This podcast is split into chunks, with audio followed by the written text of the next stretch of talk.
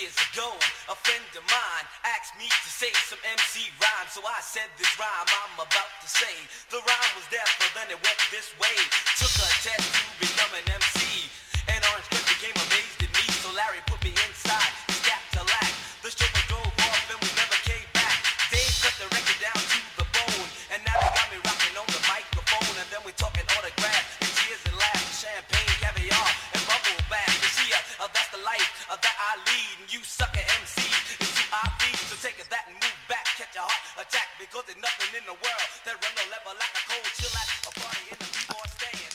Hip hop is 50 years old. I can't believe it. I can't believe it.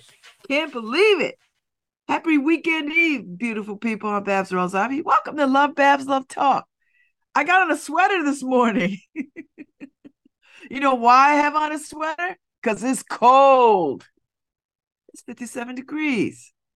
Oh, summer is gone. Happy first day of fall. Summer went by too fast. You know why summer went by so fast? Because we didn't have a summer.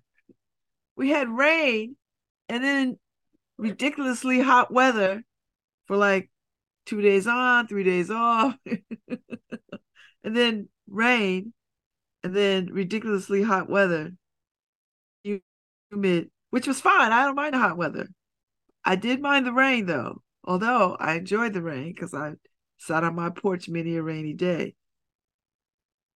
And I, I think this is a rainy day, rainy weekend, which wouldn't be so bad if I didn't have stuff to do.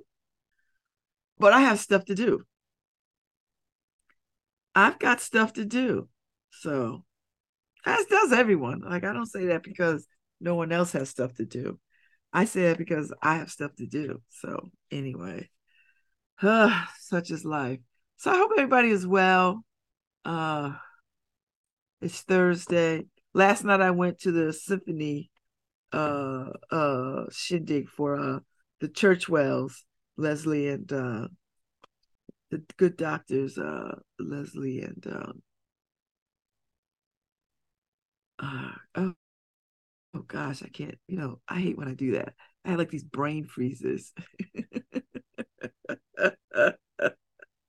Which is, you know, uh uh whatever it is, but it's uh Keith Keith Churchwell and Dr. Leslie Douglas uh Churchwell. And uh they're leaving uh shortly. Um he is he is stepping away from his duties as uh president of the uh, Yale Health System and uh and she's leaving her practice.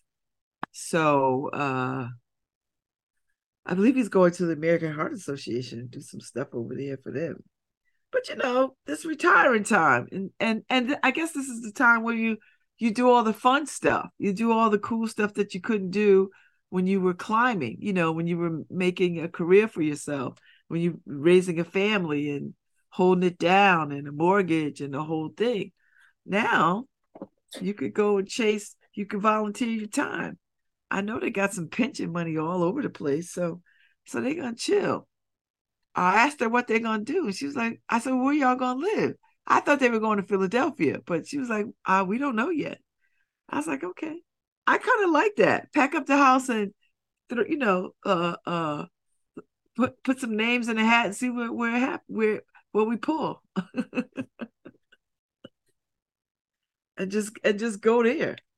You know, so but it was it was a nice night. It was at the Madison Beach, the beach house or you know, so restaurant, event space on the beach. It was nice, a good time. You know, they had good food, a little buffet kind of thing happening. Um, they had a raw bar that people dug, open bar, which was nice. So it was good. I, I'm glad I got to go. I got. I'm glad I got to, you know, say goodbye to them because I don't know how I don't run in these circles, so I don't know how I would have saw them. But it was good. Me and Markeisha rolled up there. Shah was there and uh Zanaya was there. So it was good. Uh Alan Bowie was in the space. Uh a couple of sorors, Paulette Moore was in the space, and her husband. Uh, another soror was in the space. So it, you know, it was a nice a turnout. You know, there was some music. It was a tribute to Helen Hagan. uh, to raise money for the uh, for the conductors of color and musicians of color. So uh, it was good. It was good. It was good. It was good. So it was a uh, it was a celebration of Black excellence. So I'm glad I got to go. Glad I got to go. And uh, I didn't see Jonathan Berryman though. I, well, he's in class now, so I can't I can't text him. But he's in, you know he's in school. I'll talk to him later. Like, why aren't you here? I should have texted him last night. You know, uh, so you know, it was a wonderful, wonderful evening in Madison. Good food, good times, good people, nice table, good conversation, beautiful music. Uh, that's it. That's it. That's it. That's it. That's it. Had a really good time.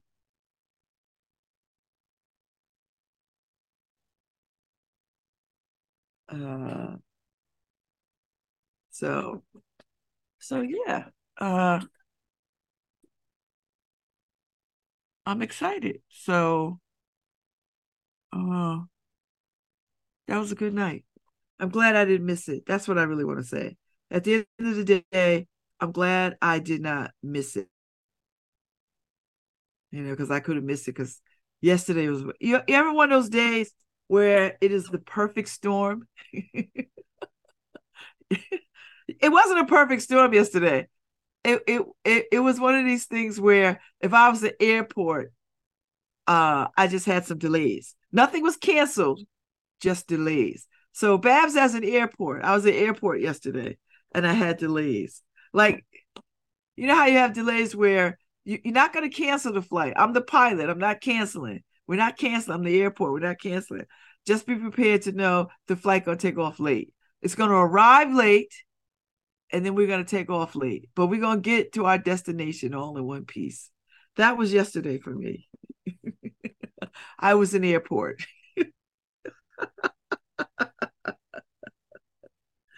I had to get my nails done. I, isn't this a beautiful shade of blue? This is such a beautiful shade of blue, fall. So look, look at this. Gorgeous. So I had to get my nails done. So that takes hours and hours. Manicure, pedicure and then uh I had to do some inner city work, which ran smack up into oh, and, and I had to get my hair colored because Kay don't play. Uh she's like, get it here. She texts me, what, what are you doing? What's up? I was like, well, I'm getting my nails done now. Come over. Meanwhile, I still have a job to do for the inner city. That's what I mean. I was at the airport yesterday. I was on time for the first flight, but that flight ran a little long. And uh and then I had to go to the next flight. So the next flight, so what happened with the next flight, there was a detour because I left all my ID and stuff home. So I had to come home and get all that because I didn't want to be out in these streets uh without identification. And God knows the way police act in these days. And I'm not saying New Haven police, but just my luck, I'd be in Hampton somewhere and get pulled over and then get my ass beat or shot at. No, I'm listen, listen, and I and I know cops listen to me. I know they do, and I know these Hampton cops be like, "Yeah, come over this border again. We're gonna show you something." Does it help that I know you're a mayor? Does it help? Does it help that I sorority with your uh, town clerk? Does it does that does that move the needle at any point? I don't know. You know, I, I know members of your town council. I, I know people on your board of police commissioners.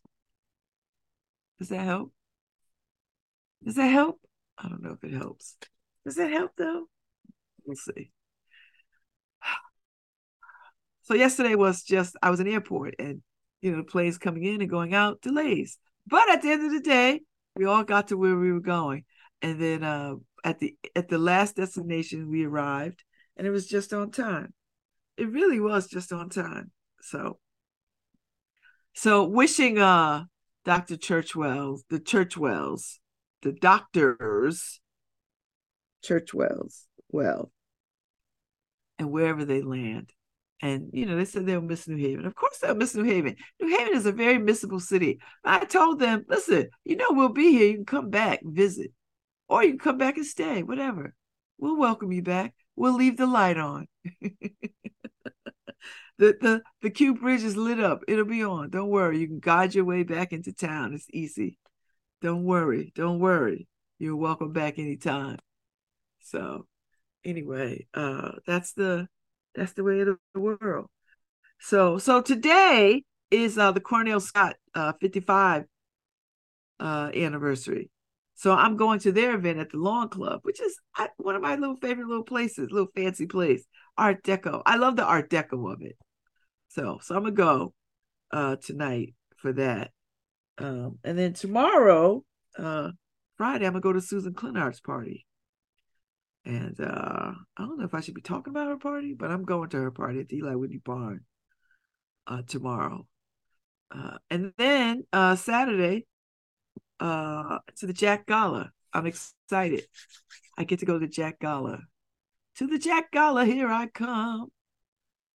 So I'm looking forward to it. That'll be lovely. I'll figure out something to wear. I'm not worried about it. Uh, uh, you know, I'm I'm the least person to say I don't have anything to wear. The least. I am the least person to say I have something I don't have anything to wear because I I have tons of stuff to wear. I could DIY it if I need to, and I don't even have to. I have whole outfits that I could put on. I have stuff that I haven't even worn worn. So, you know, there's that. This is and listen, this is not a brag brag. It is not. I'm just one of these people. I like clothes. And so uh, I have a lot of them, you know. Yes, I probably should go through some things and be like, edit, edit, edit. Because uh, I have a whole bunch of things that I didn't wear last year. So I'm to pull all that up, give it a good run through to the wash machine, hang it up, and be ready to rock it. So I, I didn't get a chance to wear none of it last year, you know. So, so yeah, so we'll figure this out. Uh, I got some stuff that I could wear. I'm not worried. So so that's tonight, and then uh uh and then Sunday I I what I did have some plans, but I think the rain is going to be prohibitive. Do you know what I mean? Like I think the weather is going to uh, be too rainy to be traipsing up and down the highways and byways. So uh so I think that's what's gonna uh, although I feel like I'm I feel like I almost feel like I want to drive up to Neil's today and get some donuts for Sunday.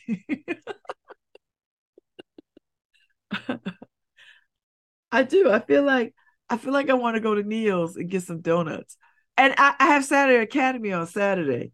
So, you know, we're back to the uh Yale Access to Law School. So we're back to that uh, on Saturday. So I feel like I want to um I want to um I want to do that. So maybe I run up to Neil's and get some donuts for Saturday. Cause I don't think I don't think I'll have time. Friday like Friday might be a pain in the butt. And then I have lots of commitments. Friday, I'm in the airport again. I'm in the airport again on Friday. Because I got me with my coach at one. I could go up at 11. After I get off air Friday, run up. We'll see what the weather's like.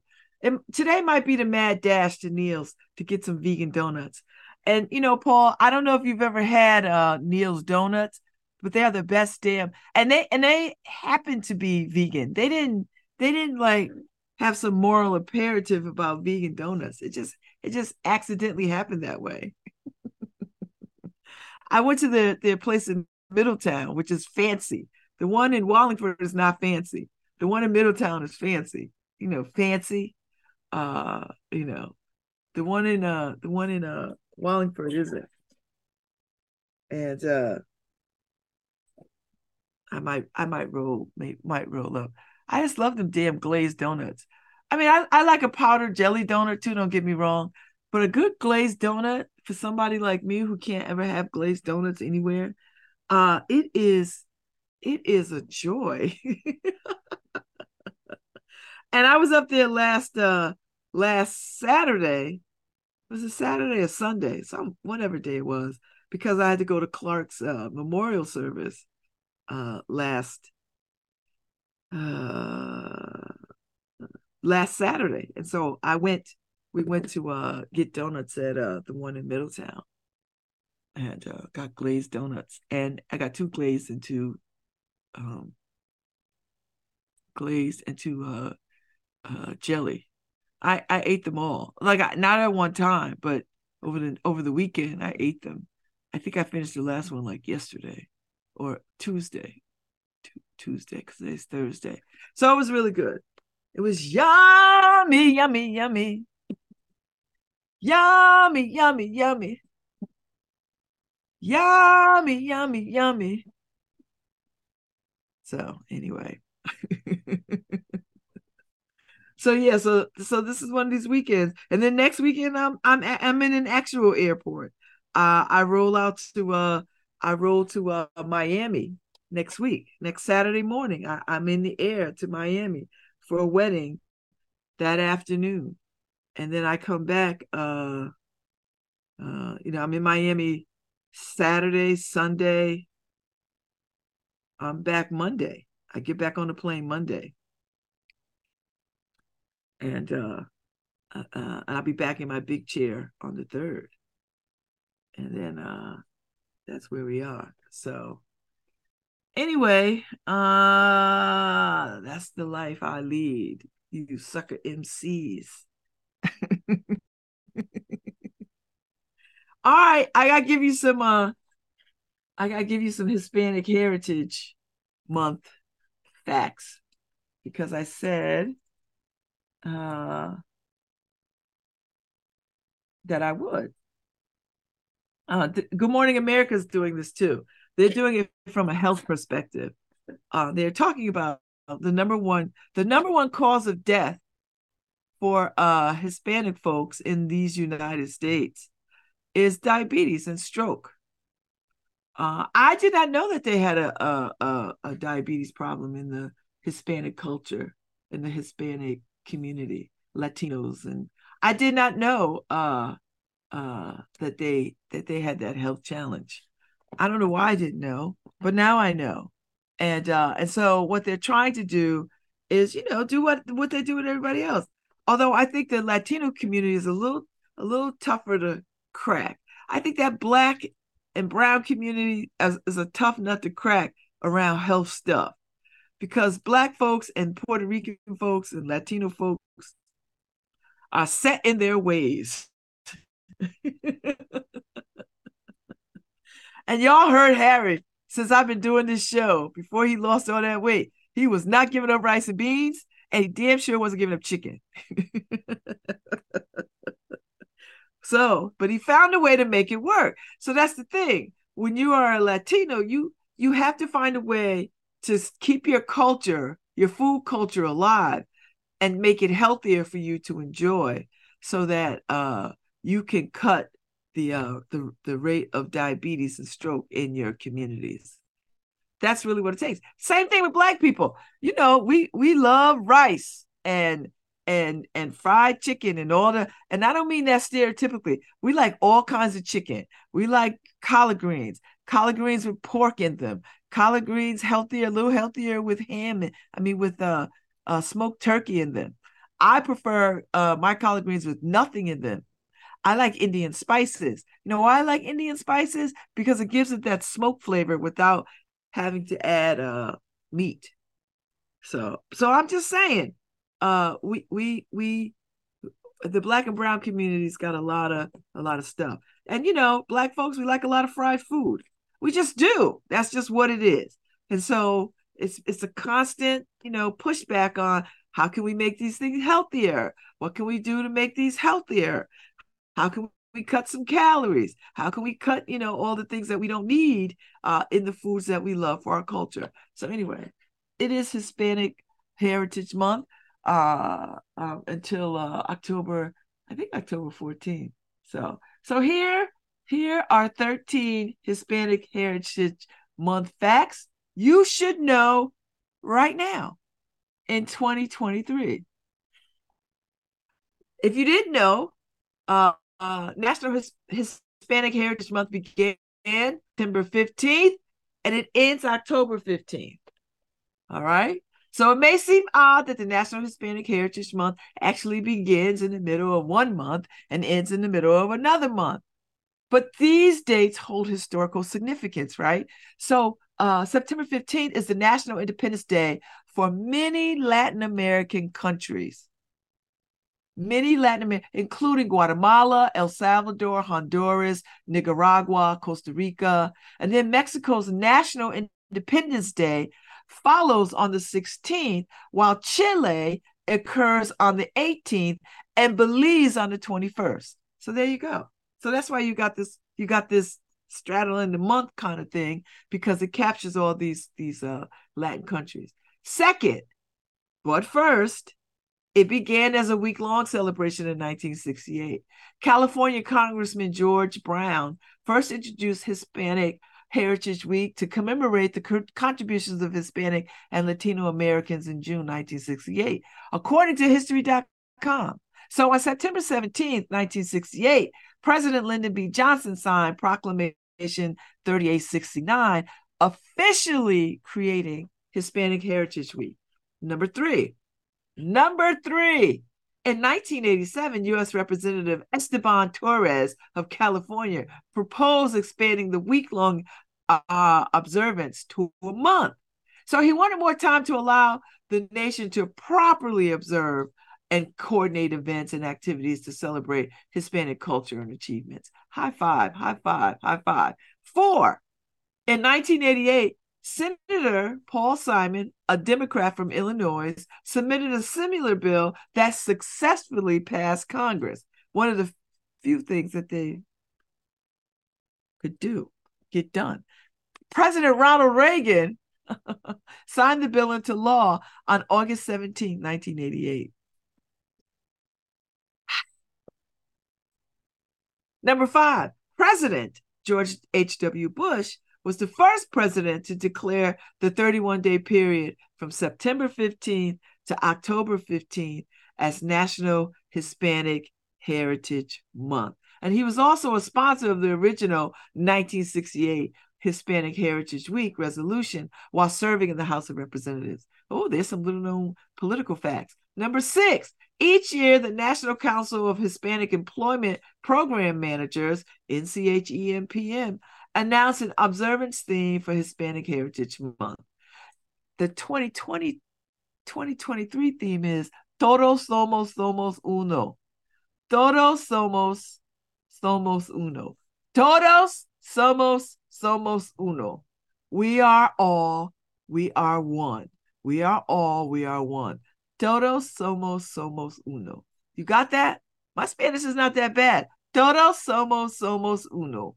We are all, we are one. So this observance theme and its accompanying art poster reinforces the need to ensure diverse voices and perspectives are welcome in decision-making processes, thereby helping to build a stronger building stronger communities and a stronger nation.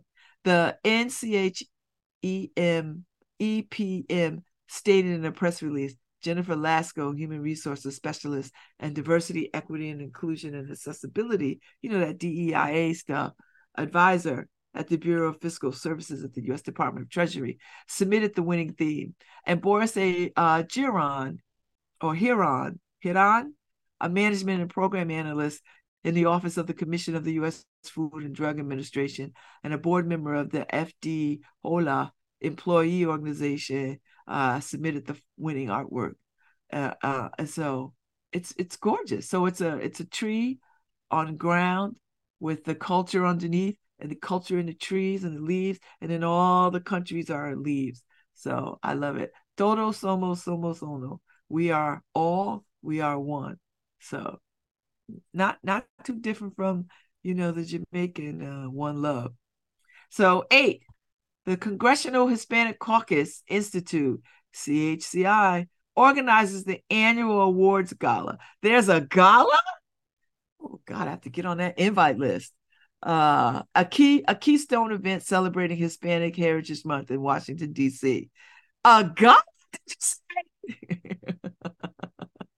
From 1979 to 2016, every sitting U.S. president invited was invited to address the gala, and only former President George H. Bush was unable to attend during his time in office. So in 2017, CHCI didn't invite former President Donald Trump after he pardoned Arizona Sheriff Joe Arpaio uh, and announced a plan to wind down the Deferred Action for Childhood Childhood Arrivals, the, the DACA program. And so uh, uh, that, that's from the from the from the Hill reported from the Hill. President Joe Biden attended the 45th gala in 2022, uh, uh, but it's unknown who if he'll attend the 46th gala in 2023. Listen, I can stand in for the president. I I I I I could I know that I know the theme. Todos somos somos uno. I know the theme. I'm ready. We are all. We are one. I could do it. Just clear me. I could do it. I'm not being funny. I'm like I'm dead serious. Uh uh uh. Number nine. The U.S. Hispanic population is currently estimated to be 63.7 million. Hispanic identifying people make up the nation's largest racial or ethnic minority at 19.1% as of July 2022, according to the United States Census Bureau. Four out of the five Latinos, 81%. Do you hear that? Are U.S. citizens as of 2021, per the Pew Research Center. That's what I did yesterday. I walked us all through that yesterday. You got it yesterday. This includes people born in the U.S. and its, and its territories, including Puerto Rico. Those born abroad to American parents and immigrants who have become naturalized citizens. Number 10, Americans of Mexican origin make up the majority of the nation's overall Hispanic population. In 2021, individuals of Mexican descent accounted for nearly 60%. That's about 37.2 million people of the total Hispanic population of the US, according to the Pew Research Center. And we broke it down yesterday. We broke it down uh, by the by the I think 10 or 11 countries or countries of origin. 11. The second largest group are Americans of Puerto Rican origin with 5 million people. Another 3.1 million people live in Puerto Rico as of 2021. That's according to the Pew Research Center. So you see why I like the Pew Research Center? Because they get into it. 12. Six other Hispanic origin groups in the US each have populations of 1 million or more. These include Americans with origins in Cuba, El Salvador, the, uh, the Dominican Republic, Guatemala, Colombia, Honduras. And that's what we talked about yesterday when I did all this yesterday about uh, countries of origin, Latino, Hispanic countries of origin. Uh, 13, Hispanic Heritage Month is celebrated nationwide through festivals, parades, art shows, conferences, community gatherings, and more. So, anyone interested in celebrating National Hispanic Heritage Month can check their local government's websites for events.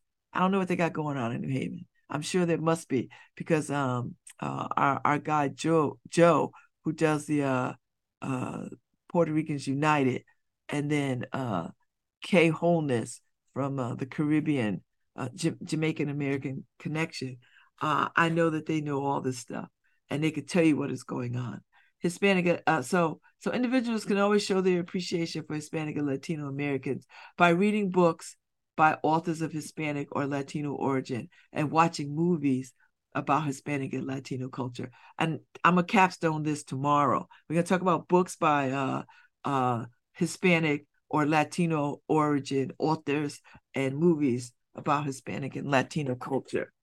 I, I'm excited about that. So we're gonna get into it tomorrow. So tomorrow, tomorrow morning at this time. So these are the 13 facts that you need to know, the important National Hispanic Heritage facts you should know in 2023. And I got this information from Women's Health, womenshealth.com. So there's information out there. You don't got to sit in the dark.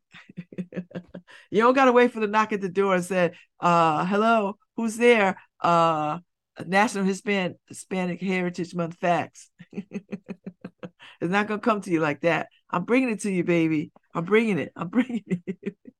So before this month is out, before it's out, hopefully I'll have some uh some of my his my Hispanic or Latin origin brothers and sisters on to talk about what all this means to have a month dedicated uh to the culture, the history, and the soul of Hispanic and Latin origin people. I'm excited. So so yeah, so go, go. And you know, listen, I'm feeling like I gotta go pop pop off at some uh some uh Puerto Rican restaurants or Latin origin, Latin, Latin, Latin origin restaurants. I feel like I gotta do it. I feel like I gotta do it. So anyway. Oh, let me say happy 25th birthday to my oldest son, Gregory Lockhart Ivy.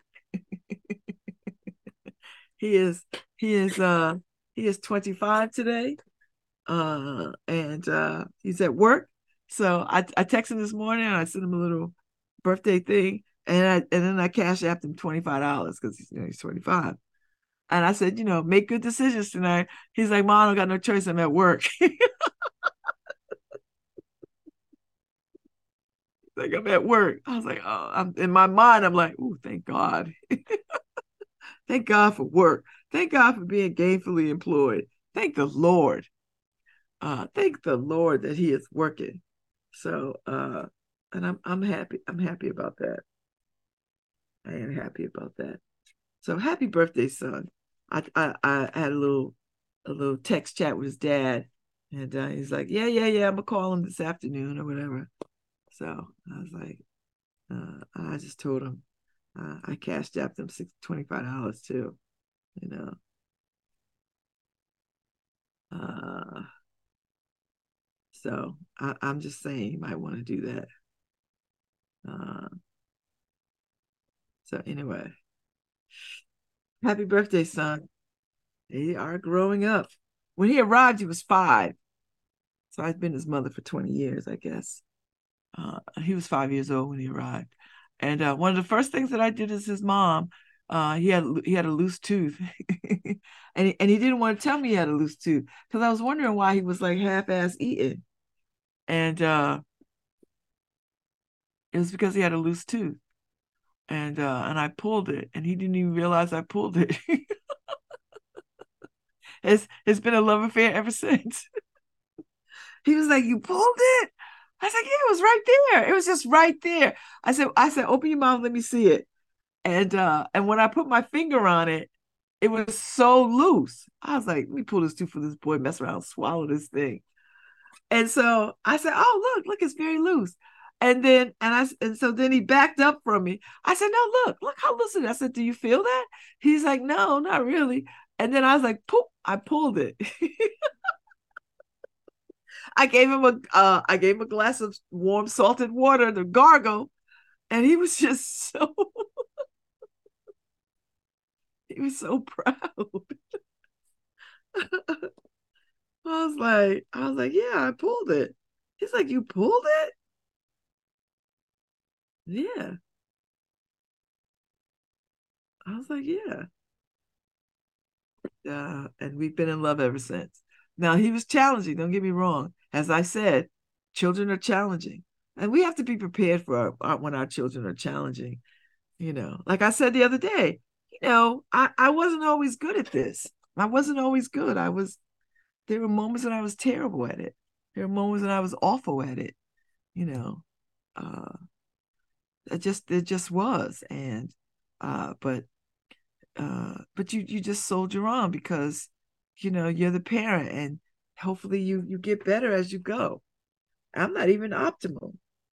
You know i'm just getting good at being their parent. And now that they're all out the nest or getting out of the nest you know what uh, the relationship shifts which is nice. You know i'm not the i'm not the day-to-day manager of their lives I'm, now I'm just the occasional consultant. and and and and and only when I'm invited to be consulted. you know, I I I I have made a decision that I would not meddle in their lives. I would not try to force their hand on things. I would not bully them into decisions that they're not interested in making. Yeah, it it, ta- it takes some time to sort of get there as a parent because you know we as parents we can see down the road or we've been down the road, but then we have to understand that the the path for them is different than the path that we took, and we have to respect that, and that's very challenging for parents because every parent wants their kids to succeed, and we want them to succeed without any pitfalls and without any holes in the road and without any barriers. We do, we honestly do but you know, I tell parents that does not make them who they are. You you iron sharpens iron. You only become once you've gone through. That's it. You you cannot you cannot goodness a child into who they're going to be. You've got to let them hit the ground. You've got to let them fail. You've got to let them flounder. You've got to let them be dragged. You've got to let them have heartache and heartbreak. You've got to let them make terrible decisions. I know it's awful. It's it's almost antithesis to parenting, but you have to allow it or they'll never grow. And every lesson, every moral compass that you poured into them will be for naught because they'll never get a chance to test what their strength is. They'll never get to draw upon any of that stuff you poured into them because you are so busy there with buckets for every raindrop, an umbrella for every storm. You're there with a lifeboat for everything, and that doesn't help them. They don't need to be rescued, they need to learn how to swim. And parents don't, some parents don't do a good job of that. And I've heard parents say, I'm not going to let them be out there struggling. Yes, you must because they will not know what they're made of without struggle. And you know this. You know this intellectually and you know this solely, so, soulfully, you know this. That it's pain, it's painful because we're just like, you know, in parents' mind, that's still my baby, that's still my child, that's still, you know, but we have to let them we have to let them fall and fail and heartbreak and heartache. We have to because that's what made us. That's what built us. This is how we know. because we stand on we stand on the broken hardship and pieces and shared shard glass that we have walked on to get to where we are. And and and to these parents who think oh i'm just gonna i'm gonna be right there. I'm gonna let them. No you helicopter. You're being a helicopter parent. They don't know how to do anything. I know kids who don't know how to do a damn thing they don't know how to do laundry. They don't know how to cook. They don't know how to read a map. They don't know how to ride a bus. They don't know how to ask for help. They don't know how to do a damn thing. And that's because parents have crippled them, crippled them, thinking, I'm just going to make the path smooth. Why? You're not helping them. So every good thing that you poured into them is just sitting on the shelf inside of them. And they never get to test it. They never get to test it. Do you know what I mean?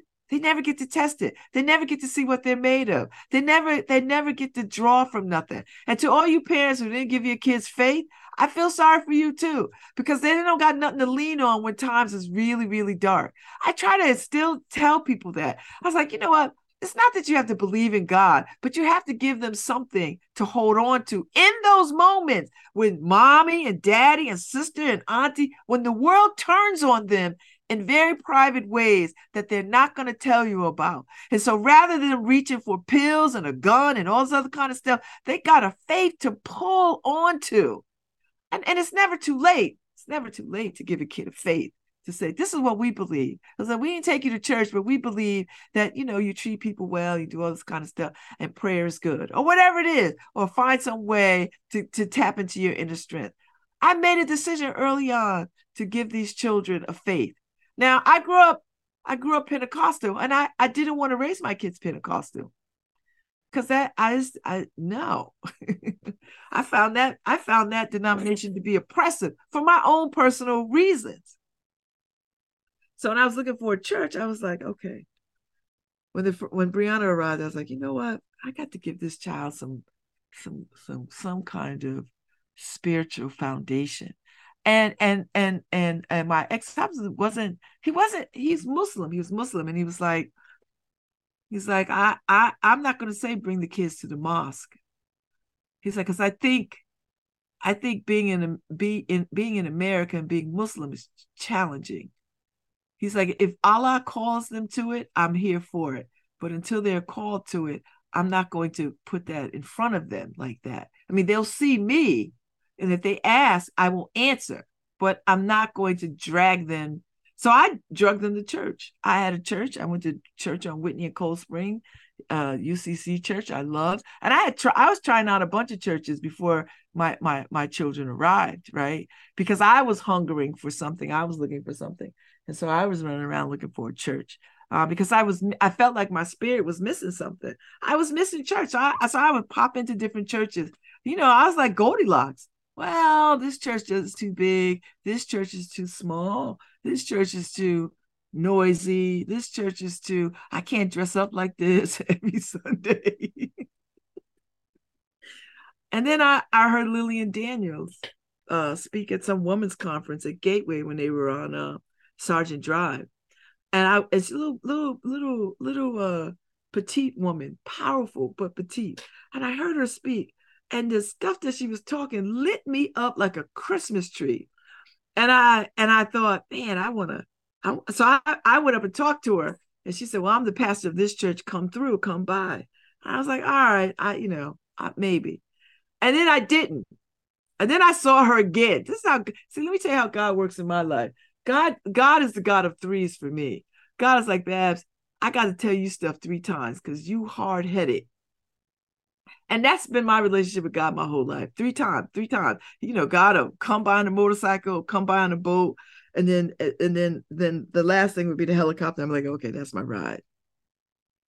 So I saw her at another thing, and I was like, damn, I really like her.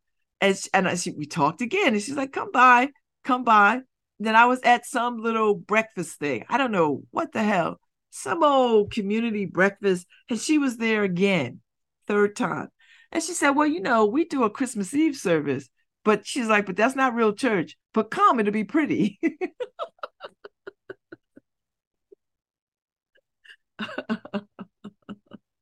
I was like, all right, all right, all right, all right, all right.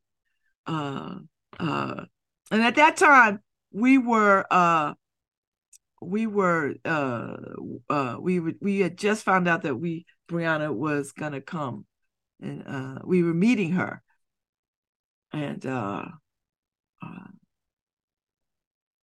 and so I took her to church on Christmas Eve. I think Lawrence came with us. I think the three of us went to church on Christmas Eve, and it was beautiful. It was stunning. Like the singing was just heavenly. It was beautiful, and it was full to capacity, and they had real candles everywhere, like fire. and it was just, it was just I, I, you know, I just and you know when they sung Handel's Messiah, I was all in. I was all in. It was Christmas Eve. This was Christmas Eve. So as I was leaving, she's like, "It was so lovely to see you." She's like, "But I told you this is not church. Come back on Sunday when it'll be real church." and sure enough, I went back Sunday. There was no candles. There was no Handel's Messiah. There was no big giant ass choir. It was a few people sitting in the pews. And I was like, okay.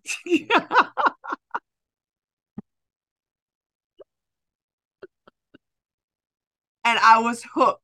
And for the next 20 some odd years until we shut our doors, that was my church home. And each child, uh, one by one, uh, was brought to that church and they were all baptized on the same i think the same day in that church in that church.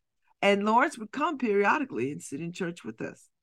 And he was like we used to say if i ever was christian again i swear this would be my church. And we had muslim people come to the church. We had all kinds of people of different religious persuasions come to the church uh, because it that was the kind of church it was, and, and so and so and so my children was trained up in that system. I told you yesterday I was grateful that they gave them the, the sex education, the sexuality talk, because that laid the foundation for their father and I. You know, now Lawrence is old school. Like he's old school. He's like, oh, don't be out there having sex at all. I was like, Lawrence, you're just saying that because you think you're the parent that you should say that. I said, but tell the kids when you started having sex. Oh no, no, oh no, no, no. That's no, no, no, no. No, no, that's not that's not how this works. I was like, yes, it does. You you are tell you want to tell them to do something that you yourself did not do. So anyway, so anyway, I say all this to say that we have to allow children to grow up with a sense of their own self. That's number one. We cannot rescue them. Now, I'm not suggesting if your kids find themselves in hard, dire straits that you turn your back. No, don't be an asshole parent. Don't be trying to teach lessons like that because I know parents like that. And I and I I have on occasion have been that parent. And that's one of the things that I, in hindsight, is tinged with some regret that I that I I used uh, some of their experiences as a as a as a as a weapon and not as a teachable moment and and that's a and i'm going to admit that right and and i feel some kind of way about that but uh uh and, and i'll have to just i've just made peace with it that's it that's just what it was i didn't know any better and uh and now that i know better i'll do better so when my grandchildren come they won't get that and and I've talked I've talked this over with my kids already so that so they understand that we're this is where I was and this is what I knew. And uh and I don't think that was the right thing to do, like in that particular moment or for that particular example or for that particular experience. I could have handled that differently as your parent. You know, I've already had these conversations with them, you know, and and apologized, you know, apologized uh for for some of it but some of it I'm not apologizing for because some of it they got what they got. no, no, no. Uh-uh. I'm not gonna throw out the whole parenting pa- parenting playbook. No, no, no. They got what they got and they deserved it. Well, some stuff, you know, I think some stuff I I, I was wrong, and and uh and I needed to uh I needed to amend and atone for that. And so I think I I believe that I have, you know. So, uh, but but but you have to let them rise and you have to let them fall and rise on their own grace. Really, you have to let them rise and fall in their own grace. And you could be around and see. And it's painful, parents. It's painful to see them fall. It's painful to see them have a broken heart. It's painful to see them get treated like trash. It's pain. It's painful. You know, you know. But but these are necessary growing spurts that you have to allow to happen. Otherwise, as my husband would say, you're not making them men by coddling them. You're not making them men. And I'd be like, what are you talking about? He's like, uh, every time they run home to mama, they run home and you you get go about the fixing. Uh-uh. Let them stand on their own two feet and fix the mess that they created. I was like, yeah, you're right. And and then I saw, and then it took me to see the pattern of manipulation. Because people kids will manipulate you. It's, it took me seeing the pattern of manipulation that they would get into some trouble and be like, "Yeah, we know mom got our back." See what I mean? Uh, and and that's not because they're they're bad people. It's just I created a pattern of if you get into trouble, I got you. If you fall up against it, I got you. And uh, and then I had to say, no, I don't got I got you, but I don't got you. You know, you got to walk this walk right here. This is your walk right here. And get up on your feet you know. And if they're now if they're really really crippled, of course their father and I will step in and do what's necessary. You know, he he, he did some he did you know he rescued our, our oldest daughter out of something before she moved to Hartford, which was fine. That's what parents do. You know, if he got the means, he going he got you. You know, but make no mistake, this can't be the pattern of behavior. This can't be the habit you know. And and I saw I saw the episode on uh on uh uh the the, the Cosby show when when Claire was talking to uh her daughter her her youngest daughter, the middle daughter, the middle one, the Lisa Bonet daughter. And she's like, You you you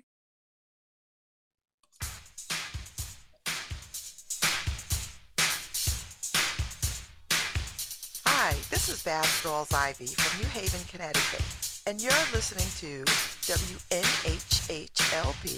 103.5 FM, streaming live at newhavenindependent.org. Chaka Khan, Chaka Khan, Chaka Khan, let me rock it, let me rock it, Chaka Khan. Let me rock it, that's all I wanna do. Chaka Khan, let me rock it, let me rock it, Chaka Khan.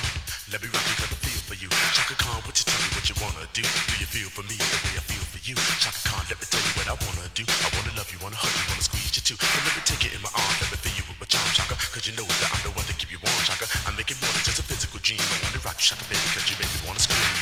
Wanna scream,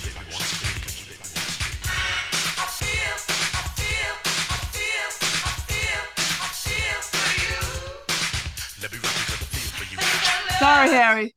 I knocked myself off. I was banging on my table and somehow or other hit something and knocked myself offline. That's what I did. Level of level of crazy. Just a level of crazy. But I'm about to take a break anyway. But that's my that's my uh my spiel on uh on parenting uh, uh this morning. that's my spiel. Let me stop banging on my table. Let me stop doing that. See, that's a habit. I've been doing it too much. So, because I got two computers in front of me now, so I'm all excited. I'm like, "Ooh, I got two computers." So, anyway, that's my that's my uh my spiel on parenting and uh and where I stand. And so, so happy birthday to my son. He's 25 today, and uh, he's at work, and uh and I just uh I just uh sent him some money, twenty five dollars. so yeah, I'm about to take a break, Harry. I was just trying to get to 958, what you know, what we normally do. So listen, I'll be back at the 1015 mark. Y'all keep it locked, tune in. I'll be back, and uh, we'll see what else we can get into. I'll be right back.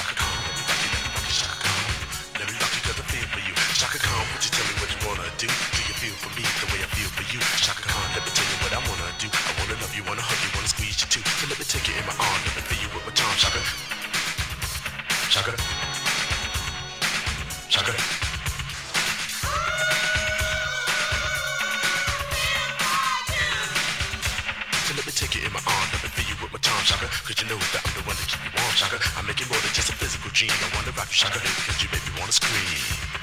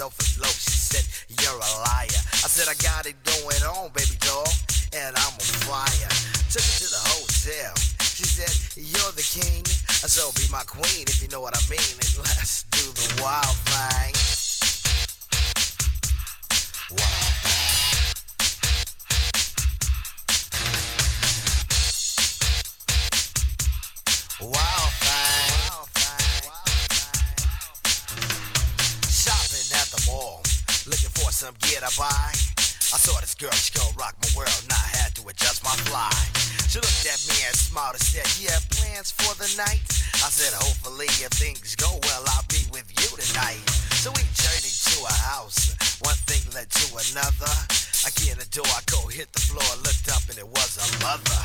I didn't know what to say. I was hanging by a string. She said, Hey, you too. I was once like you, and I like to do the wild thing. Wild.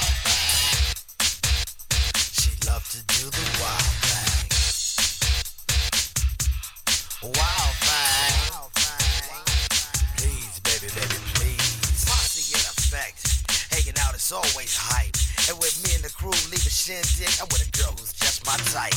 Sorbus, luscious little frame. I ain't lying, fella, she was fine. This sweet young Miss Cole gave me a kiss, and I knew that she was mine. Took her to the limousine, and still parked outside. I tipped the chauffeur when it was over, and I gave her my own ride. Didn't get her off my jock, she was I like static cling. But that's what happens when bodies start slapping from doing the wild thing. Wild thing. Wild thing. Wild. She wanted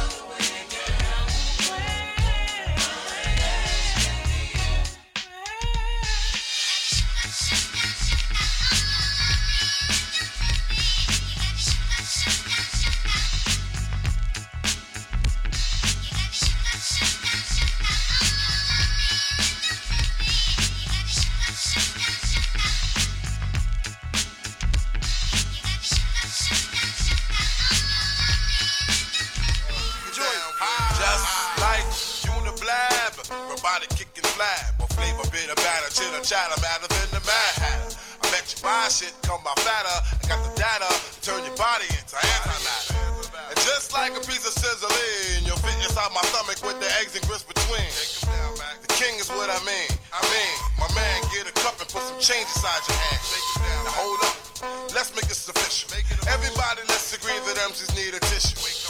The folks my only issue. I bet your mama miss you, and I bet the Mac take off like an MX missile. No more you whining on the charts climbing as I make the phone kicking out my harder than a nine. And if you didn't know who's rhyming, I guess I'm gonna say Craig Mack with perfect timing. You won't be around next year. My rap's too severe, kicking mad flavor in your ear. Here comes a brand new flavor.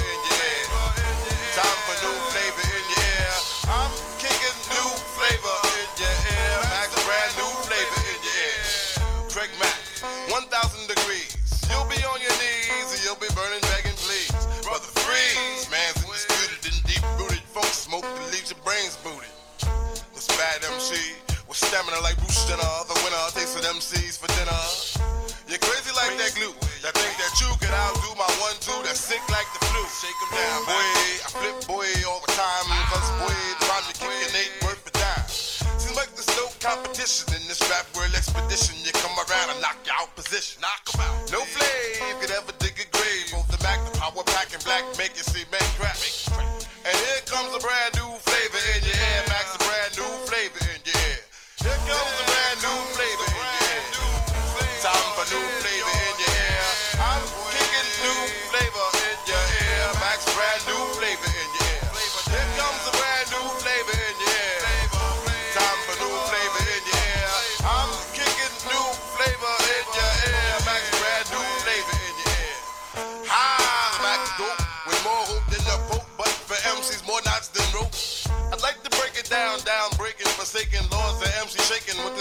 that my man's making.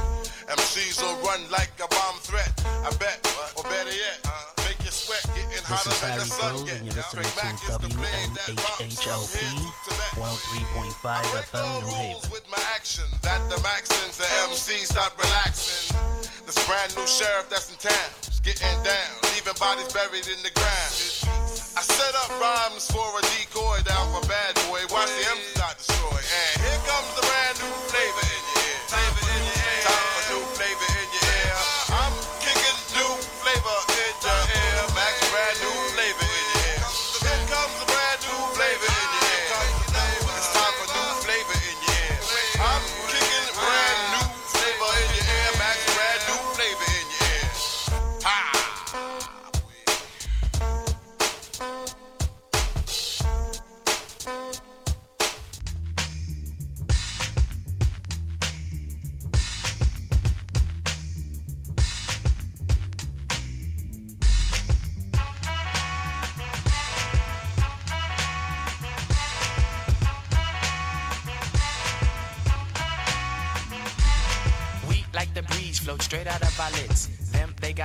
these hard rock Brooklyn kids. Us floor rush when they DJ booming classics. You dig the crew on the fattest hip hop record. He tucks the kinks and sinks into the sounds. She frequents deep, fatter joints called undergrounds.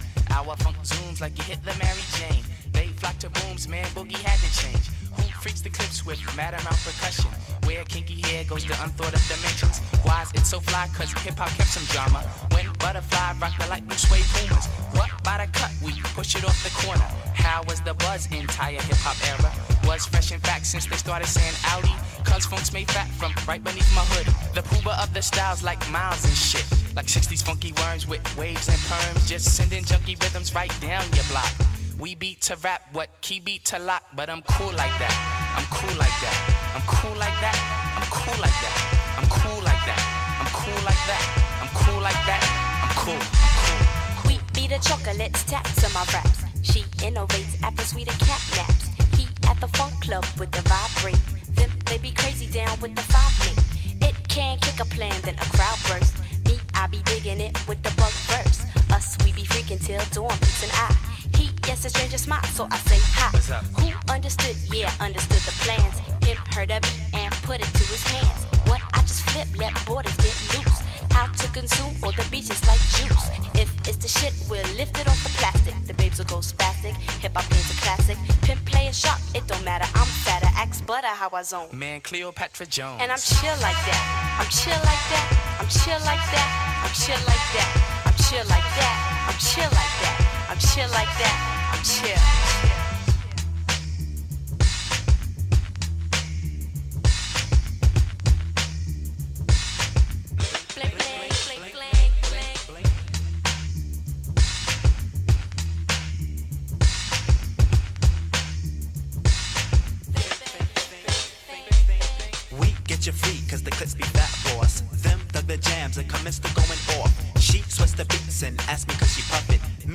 Crew kids, seven and a crescent.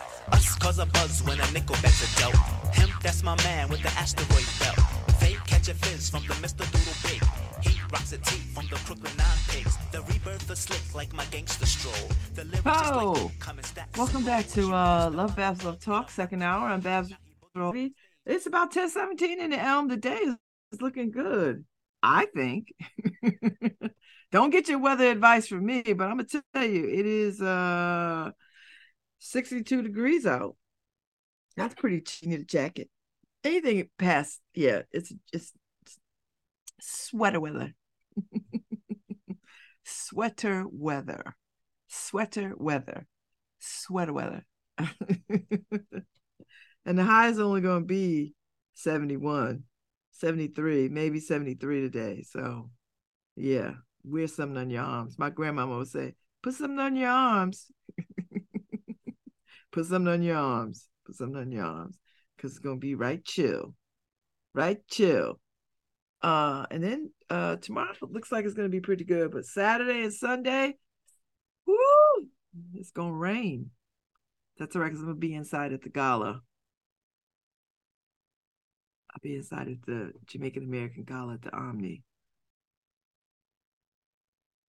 I think what I would do is go early enough so I could park close to the elevator. And then uh and then leave before it's terribly late. I think that's what I'm gonna do. Uh particularly if it's pouring out. We'll see what happens. Uh, uh, yeah, we'll, we'll, we'll, uh, we'll figure that out.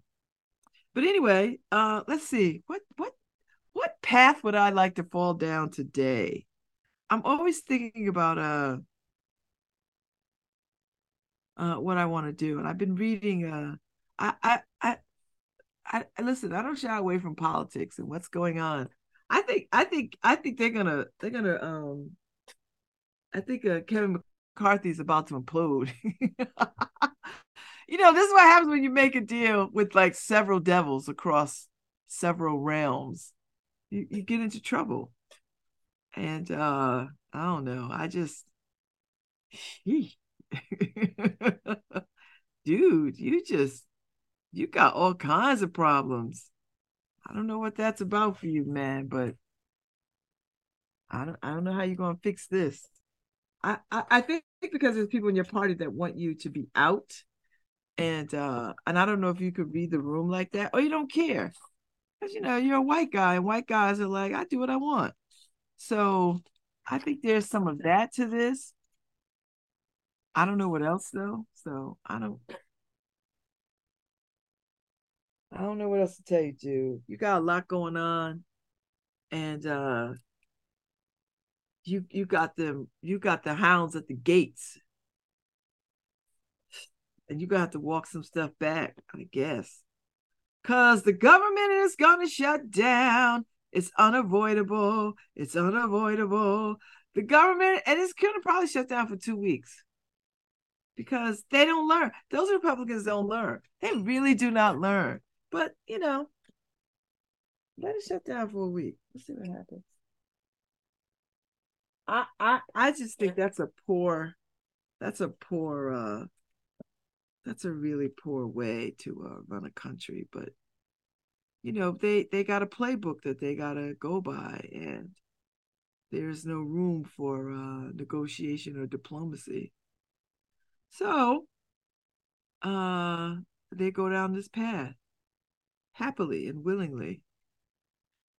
And uh, I just feel like there's no chill with them.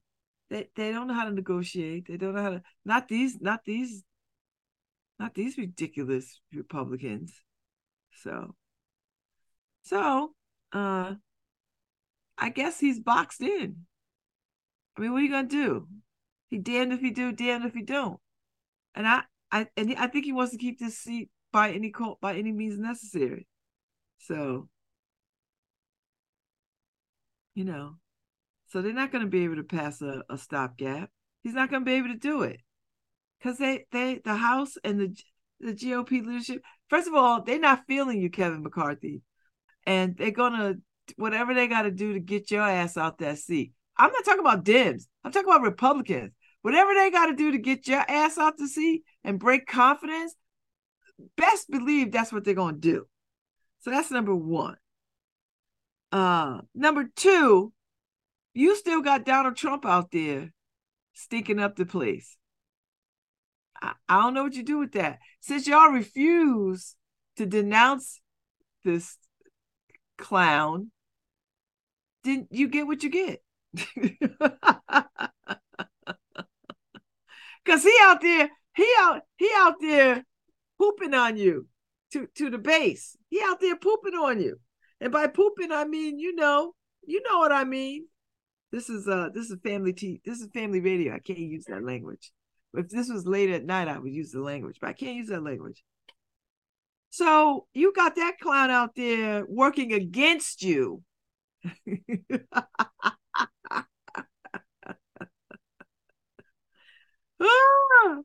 so, so just say the House does pass this foolishness. The Senate's gonna be leading not so fast, Lucy. Not so fast. And then they're gonna they're gonna they're gonna they're gonna give it liposuction. They're gonna suck everything out of it. So it's not even to look like what you thought it was to be when you sent it in. Forget it. And then, now, if you can't do this, what will you do? I don't know. I would suggest you go work with the Democrats. But you know, we ain't got no love for you neither.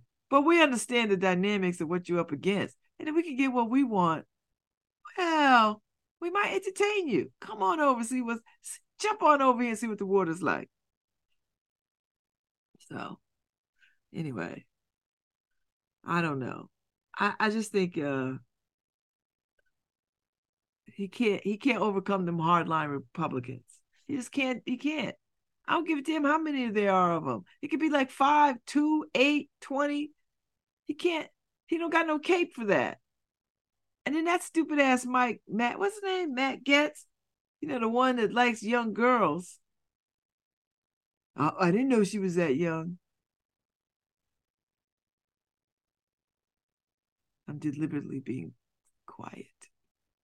I don't know no man on this planet that does not know when they are talking to young women.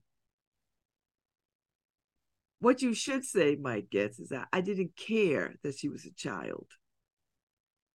I did not care. And and and saying stuff like, well, she was legal or she's legal. I don't even know what that I don't even grown women never say that mess. Grown men don't say that. He's an idiot. And he got a terrible haircut. Uh and a big head. But that's is that too personal? is that too personal? so anyway. I don't know, Kevin McCarthy. I'm just I'm just listen, if this was a drinking game, I'd get to start to drinking because your days is numbered, I guess. I, I don't know how you win. I just don't know. I, I'm gonna watch though, see what happens. I'm just gonna watch. I watch. I don't even like to watch the the news shows. I don't watch the news shows because you know, unless they get some more black people talking, I don't want to hear it. So, and I, and I hear I hear there's this rumor that they want to stop funding sending aid to Ukraine. Okay, white people, those are white people. Those are some white people in dire need. I help the white people. I don't know. You know, you, you, Zelensky need help. See, this is what Putin was counting on. He's because he know Americans. Putin understands Americans. He knows that they got they they don't have no they they used to have staying power. They don't have staying power. They they're not in it for the long haul. They're not into nothing for the long haul. We used there was a time when we'd be the long haul truckers. Not anymore. Not anymore. We we we are it's the Kardashian effect. We don't, it's short term. Short term. We don't care about them Ukrainians. You know, like get as many as you can out, let them come over here, then let that country fall, let Russia take over. We don't care. We're not gonna. Help. We don't. We don't got no more money for you. Let, let you in that part of the world. Let that part of the world solve it. Eh, that's. I'm telling you these these these these these white folks over here that's what they're thinking you know oh everybody had a ukraine flag in their yard and oh they praying and rallying and sending money and oh now it's like okay we're over it what's what's the next thing on the world stage we're bored of this now oh that's sad they got bombed oh so sad so sad next next next. And so you got you got you got asshats like Kevin McCarthy was like, I don't care about those white people. I don't even care about the white people here. I'm not gonna care about the white people over there. Who don't even speak my language. I don't care about them. That's how these white folks think over here. I don't care about the white people. I only care about I don't have care about the white people here. I'm just saying. So that's just what it is, child. I don't know. So I, I don't want to see that country fall to Russia. Because you know what'll happen if it falls to Russia, then we're gonna backpedal and we gotta then we're gonna have to figure out some other because it's not, you know, the Russians Putin is like eating Lay's chips. He's never to be satisfied with just one. I'm telling you, the overarching goal is to put that USSR back together by hook or by crook. And if you can't see that, if you sitting in the Pentagon and you don't see that map, you're not looking at that map and saying, okay, Crimea, this, that, blah, blah. I don't give a damn if Poland or the other countries are, you know, got their own thing. It's gonna be ah, and then and China's sitting there watching like, okay, they moved on uh Ukraine. It's time for us to move on Taiwan. Who gonna stop us, boo? Who gonna stop us? Who gonna stop us? Right? That's that's the emboldened mess. And so if you don't see that, if you can't see that, I don't I don't then you you don't know anything about the world, diplomacy, how things are done, how people get got. I don't I see it. That his sole mission is to put that USSR back together. Because he didn't like it. He didn't like Gorbachev. Why did you do this? Why uh he came up through the KGB. That that memory is long and hard. And he has vowed, it's a, it's personal. It's personal. It is personal. I know I'm no diplomat. I don't, I'm not in foreign affairs. I'm just telling you from just from like rolling around in the street, knowing how street how, how it go in the street. This is classic.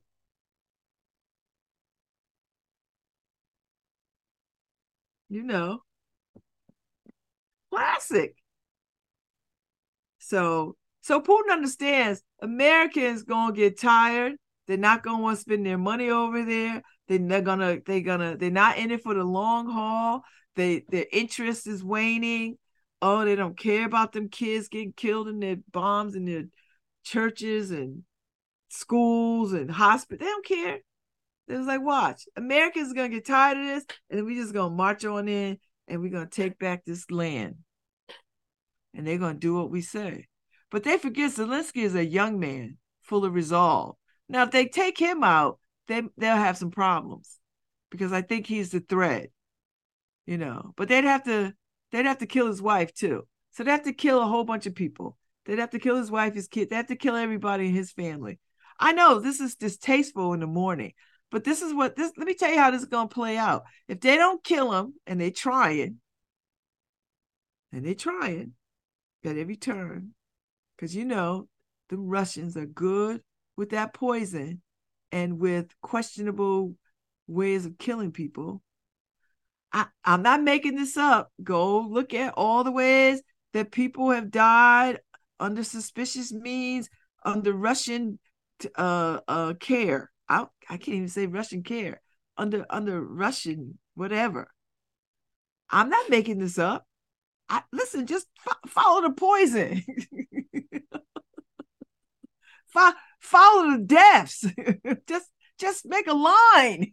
just eat A B C D one two three four. Come on. So let me tell you how this is gonna go. If they kill Zelensky, it's over. They're gonna kill him, his wife, his kids. They gotta kill everybody. Because his wife will be out there and she will handle this. But they kill him and they trying. That and everybody in the world's like, oh, and everybody will be all pissed off, right? Trying to be heads of state and offering prayers and condolences, all this other kind of stuff. Meanwhile, Putin was like, I told y'all. I told y'all, I told y'all, I told y'all. And so he gonna march on them. He's not stopped. He's still bombing them. He's not stopped. And the world is letting it happen. Y'all are sitting there letting this guy kill these people in front of you with no no recourse, no no consequences. I I know you got little sanctions, whatever it is, you know, whatever, whatever. If you're not willing to cut them off at the neck, then you're not doing anything. Because somebody is giving them money to buy arms, somebody's selling them stuff, Listen, listen, listen. Putin is the king of I'm gonna wait you out. I'm gonna wait you out. And now you got this dumbass Kevin McCarthy like, I don't, I didn't want to fund this anymore. Okay. And let me tell you why we shouldn't fund it. Because I don't care about the white people over there in Ukraine. I don't have care about the white people here. and the ones that I care about, I need to take care of them. I know. This is I'm harsh, harsh, harsh. No doubt about it. I'm saying some harsh stuff. And I don't even know. I'm just telling you what I see from sitting on my little street here in New Haven, Connecticut, how this gonna go. Because Americans, wishy-washy. They don't show up like the other countries show up. We don't show up like that. We don't. We used to. You could count on us to have people's backs. We'd be like all in. Now, not so much. Not so much. Not so much. So Putin is waiting. Them Americans gonna get tired. Let me throw let me throw some cheap TVs in the mix.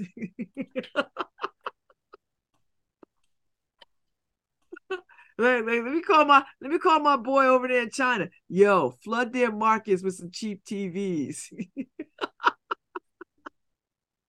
we'll win them over with some t- cheap TV. Swear to God, cheap TVs. We they got us. I, w- I would save my outrage for the sale.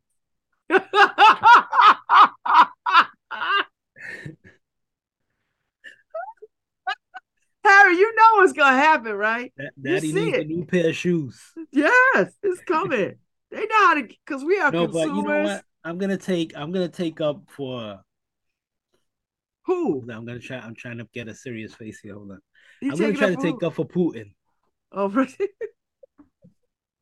I'm gonna take up for Putin because everything right. you talk about, all right, right, brotherhood and taking care of your neighbor and everything. I want to show you a picture because it's telling of of this guy. You know, look at him on the world stage, Babz. Yeah, what did I tell you? He called Kim Jong Un a comrade, uh-huh. a comrade. Uh huh. I see that. I hear that language. I hear it. Yeah, well, the language means he's my brother from mm-hmm. another mother, from another communist empire. Well, not empire. I mean, the people can eat. So I don't know if you. Well, I don't know. Mao used to call his thing an empire, and his people weren't eating. Oh. But I oh. guess that's. I guess that's part of the brotherhood. I guess. You know, you create a nation, very powerful militarily, mm-hmm. but your people can't eat. Mm-hmm. Right? And then you call, then you go, the only brother you could have because, right, uh, a communist dictator can't look at his own people and see brotherhood. So he has to go and look at another dictator to find his comrade. That's a good point, Harry. That's such a good point. You you don't see your own people as your people, but you go way over there. And and and I don't even think you feel like that's your brother because I think you think he's stupid too, but you need him for something. Well, yeah, they need weapons. Because I don't think nobody thinks Jim Un Un or whatever is smart. Kim, Kim Jong Un. Listen, nobody thinks Kim is smart except maybe uh what's his face? Basketball boy. Dennis Rodman. Dennis Rodman. Yo, I like Rodman. I'm not gonna judge him on this. But oh, I'm judging him harshly, Harry.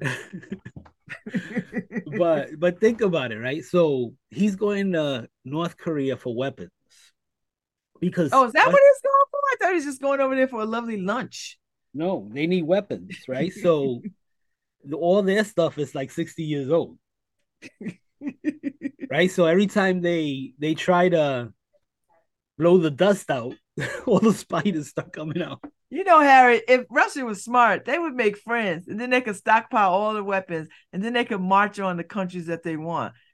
So no, so so think about it, right? So Kim Jong Un, his people are starving. I mean, starving. Even the soldiers over there are starving. You figure he would treat his soldiers better. But even they're starving. And the only thing he doesn't, I guess he's not worried about actually agriculture and stuff like that for his people, but he has his people building weapons, right? So that's the only thing he has to offer. Russia weapons, and and that's the only thing Russia sees in them. Well, yeah. Like has he has Putin been over there before? Well, no, actually, actually, Kim took the train all the way to Russia. You could do that. Yeah, How So- long is that? Oh, because he he don't like to fly. He won't he doesn't fly. like to fly. He, He's he afraid. like- I think he thinks his sister's gonna shoot him down or something. Uh, you know they can shoot a train off the tracks. You never know with these guys because I say it all the time. You know, you could tell Putin's body doubles. It's kind of hard to do a, a Kim Jong Un body double. I don't know, Harry. There's a lot of little fat, fat I mean, Koreans but over he has there. that that head. You could get there's some fat Koreans over there. I mean, I, I I guess you could you could uh get somebody and then mold their head surgically. Because that head is don't give them kind of don't give them any ideas. but but you never know with these guys because they that's why they're they're always they're, they're i would bet that he probably did fly in but he told everybody he took the train because why would you want to be on the train for 72 hours instead of flying for four you know it's Yeah. like- Maybe the double the double was on the train and Yeah, the the, double real was one on the was in train. the plane. You know, in a in a in a in a hoodie and a baseball cap. but, but these guys look really happy together it's like Well, because they both thinking they on the world stage, Harry. Look at me, you look at me, look at me. And do you think they compare like whose people are suffering more you know it's like i'm a i'm a greater dictator than you I'm a I'm a bigger people. dictator. Like my people are only eating. Well, Yeah. my people are only eating. Well, my people are not even eating, and they still. That's right. I think Kim wins because his people aren't eating. Well, you know, them Putin soldiers is hungry too, Harry. Well, you know, but I, you know, I, Russia's a little more. I don't know, Harry. They Developed. they they they equal to me because their They're- they're people ain't eating. Their people ain't eating either, Harry. They're not eating. Them kids is not, and they kids on the on that line. They hungry too. And then, um, freaking uh, Zelensky was at the UN yesterday. Uh, basically telling the world, "Come on, jump need all in." help. I, I don't think anybody else is gonna jump in. First off, Europe is just staring at at what's happening. You know, just it's just they're just like gawkers, just looking at what's happening and looking at across the pond to the United States. So what are you guys gonna do? You know, and who who is Putin more a threat to? Them, because they're over there. exactly. So do more over there. Help that guy. Why should it be the American taxpayer that has to bail him out? But that's neither here nor there because we're not here nor there. Well, I'm here, but not there. Mm. But you know, Zelensky, I, I you know, you got to give him credit. I listen, Harry. He is holding it down. He's he's trying. He's, He's, doing. he's thing. holding it down. He's doing it. He's not even trying. He's doing it. But he needs help. Because I'm telling you, Putin is for the long game. He don't Well, yeah. care, Harry, if this takes five, ten. He gonna keep at this, and the world is gonna be weary because they gotta listen. They gotta turn their attentions to other stuff. they're gonna you know well well Putin's gonna is there to wear him down wear Zelensky down right um Zelensky has nothing he has to beg the world for everything Putin at least has the the natural gas and petroleum that they sell I mean, it should be enough to stand on a moral high ground of these are human beings and stop killing us. Like you would think Yeah. that would be enough, Harry. Don't you, know, think? I, I think what's happening with this war is like I remember when we went into Iraq. Um, everybody was gun ho. It was like, yes, this is the right war, even though Saddam hadn't done nothing.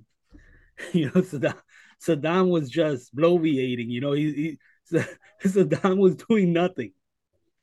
Literally, he was just saying he, he was happy that America got attacked, and he was saying, "Hey, this is David. He over here. We might throw a stone over there, back at you over there, you know. So, and that was enough to trigger. Of course, we had just been to 9 11. That was enough. We're going in. And then after we went in, two years later, everybody had, you know, buyer's regret. It was just like, hmm. Oh, because we were in the wrong place. well, well, yeah. I mean, that was not the place we should have been in. Those When- people weren't the ones that flew them jets into the to the but a lot of people feel that way about Ukraine right now. I there were a lot of people in the beginning who are like, yeah, let's go after Putin, and now they're like, whoa. Does this Well, I didn't hear. I didn't. I didn't really hear anybody say go after Putin, Harry. I didn't hear that. What Well, I heard Bi- was Biden, Biden said it. I no, no, no. What he said was, well, let's put some sanctions in place to to to curtail their slaughtering of But- these people. the military said their objective was to weaken Putin. They actually You said that on the world stage. It was their objective was to weaken Putin. And now people are going, wait a minute. In we is weakening Putin.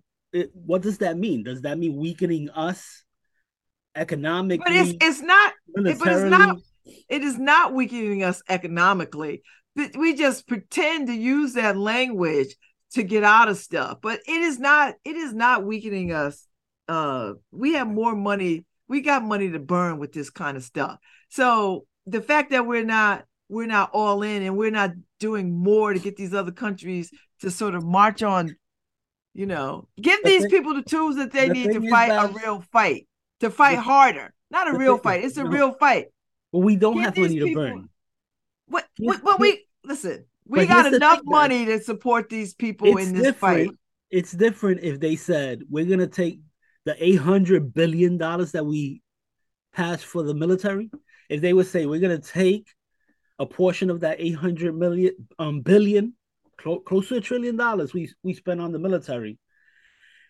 We're gonna take that portion and we're two hundred billion is gonna go to fight Ukraine. They don't do that. They keep coming to the taxpayer. They keep going to you know the house for more money they keep saying hey we need another 20 billion we need another this we need another that they're asking for another 200 billion that's the thing that they keep coming back to the taxpayer they're not taking it out of the military and that's why what do you? What, I'm sorry. What do you think the taxpayers' dollar? Who do you think funds the military? We all fund the military. exactly, it's not separate. It's already. not separate. It's not separate money. It's not separate But money. It's all the same It money. is- it is separate money because the 800 billion has passed already and they keep coming back to the well they're not going to that 800 billion they're going back to the well for more money uh listen if if listen let me tell you for one thing this white on white crime over there in that part of the world is of no consequence to me but but i do understand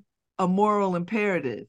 And if you allow putin to take these people's country then there is no stopping him moving forward. There's no stopping. There's no stopping.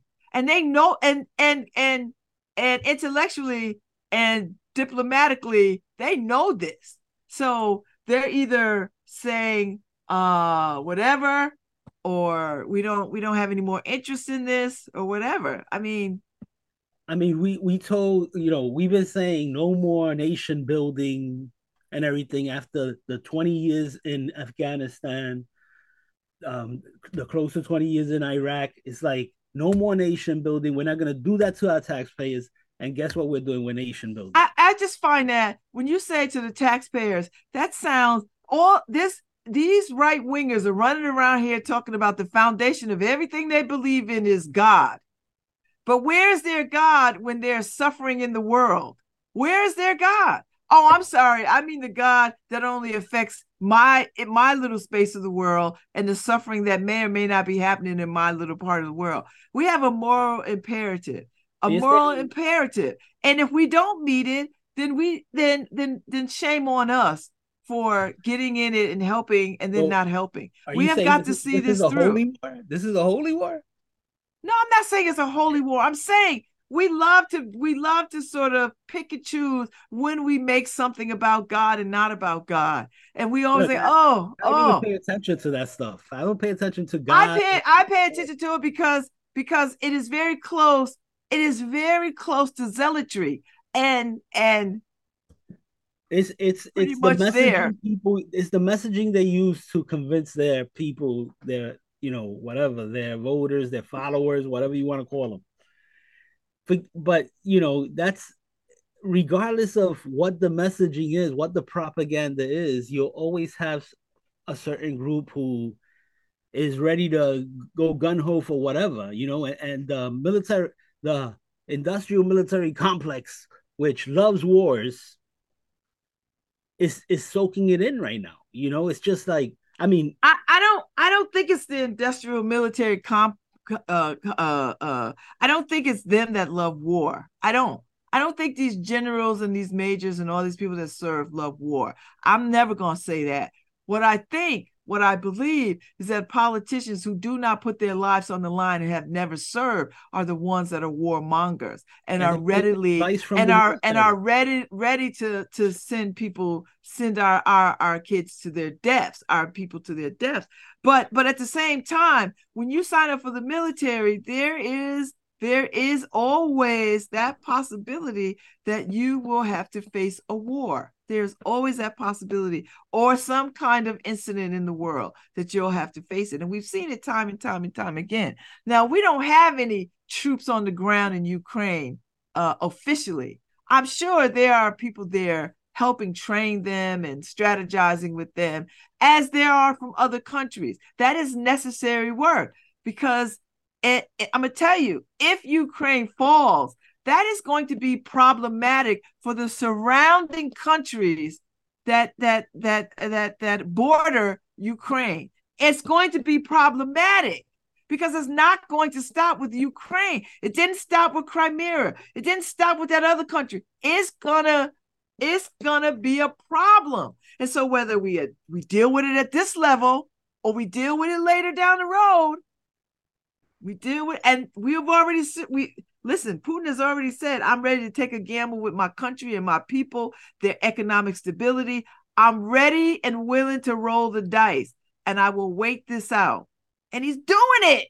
And he knows Americans with their short attention spans. what's the play here? To stay in here for what? How long? How many years you want to stay? This is the thing. What's the play here? How how, how much do you? Are I'm you with you, Harry. I, I listen. I'm with you, Harry, in the sense that how long could we stay? And we got it, and that bridge is coming, right? I think we're coming to that bridge. a lot of people they're there, they're there. They're at the edge of the bridge, and they- I know we're at the bridge. We're like, are we gonna retreat or are we gonna go over it? because at, at some point you have to sit these guys down. And you know, I know people don't want to give Putin anything, but I'm one of them people, Harry. I know, but I know this got to sit down and be like, well, let him have a little bit of your country. well, the thing is, is that he's taken already portions of the country. So you you ask yourself, okay, if the only deal to be made is well, Putin, you stay with Dom, Donbass, and you you know you can't enter the rest of Ukraine, and he's happy with that. Of course, he's he's not gonna he's gonna be happy for like ten seconds because in t- ten years they'll try it again or something. They're gonna try it again. He's like, you gave me an inch, I'm gonna go for the 20 miles. but you know where where do you draw the line on this because he he is to be able to wear them down and at that point is he wearing us down you know because the american people are going to get to the point where they don't want to spend another nickel. You know you you have people right now i've been seeing looking at different um different town meetings and everything where people are going they're like look at our streets look at our schools and everything and you're sending 20 billion to another 20 billion to ukraine Listen, I So- know, Harry. I know, I know. But know what they need to do? This is the camp. They need a public relations campaign. Start putting these little dead bodies of blonde and blonde, light-eyed, blue-eyed kids on the on the screen every night and say, "This is what's happening over here." Start start that, and that that, that'll work. that'll slow people down for a little bit and be like, "Oh, we must help. We must help. We must help." that used to work Babz now and it, will work again. No, no, it oh. always works. That Now works. with the 'Cause white people can't stand seeing white kids dead. They just can't stand it. no they see it every day now I'm not saying that anybody else like to see white kids. Dead. That's not what I'm saying. That's not what I'm saying. What it's I'm not, saying it's is, not even about that. People see death every day now. People actually enjoy watching the you know the gruesome deaths of people and everything. It's Okay, different. Harry. We're desensitized. We're we're we're we're not who we used to be. I, I I don't know if we're desensitized. I think we have a short attention span for the longevity of how.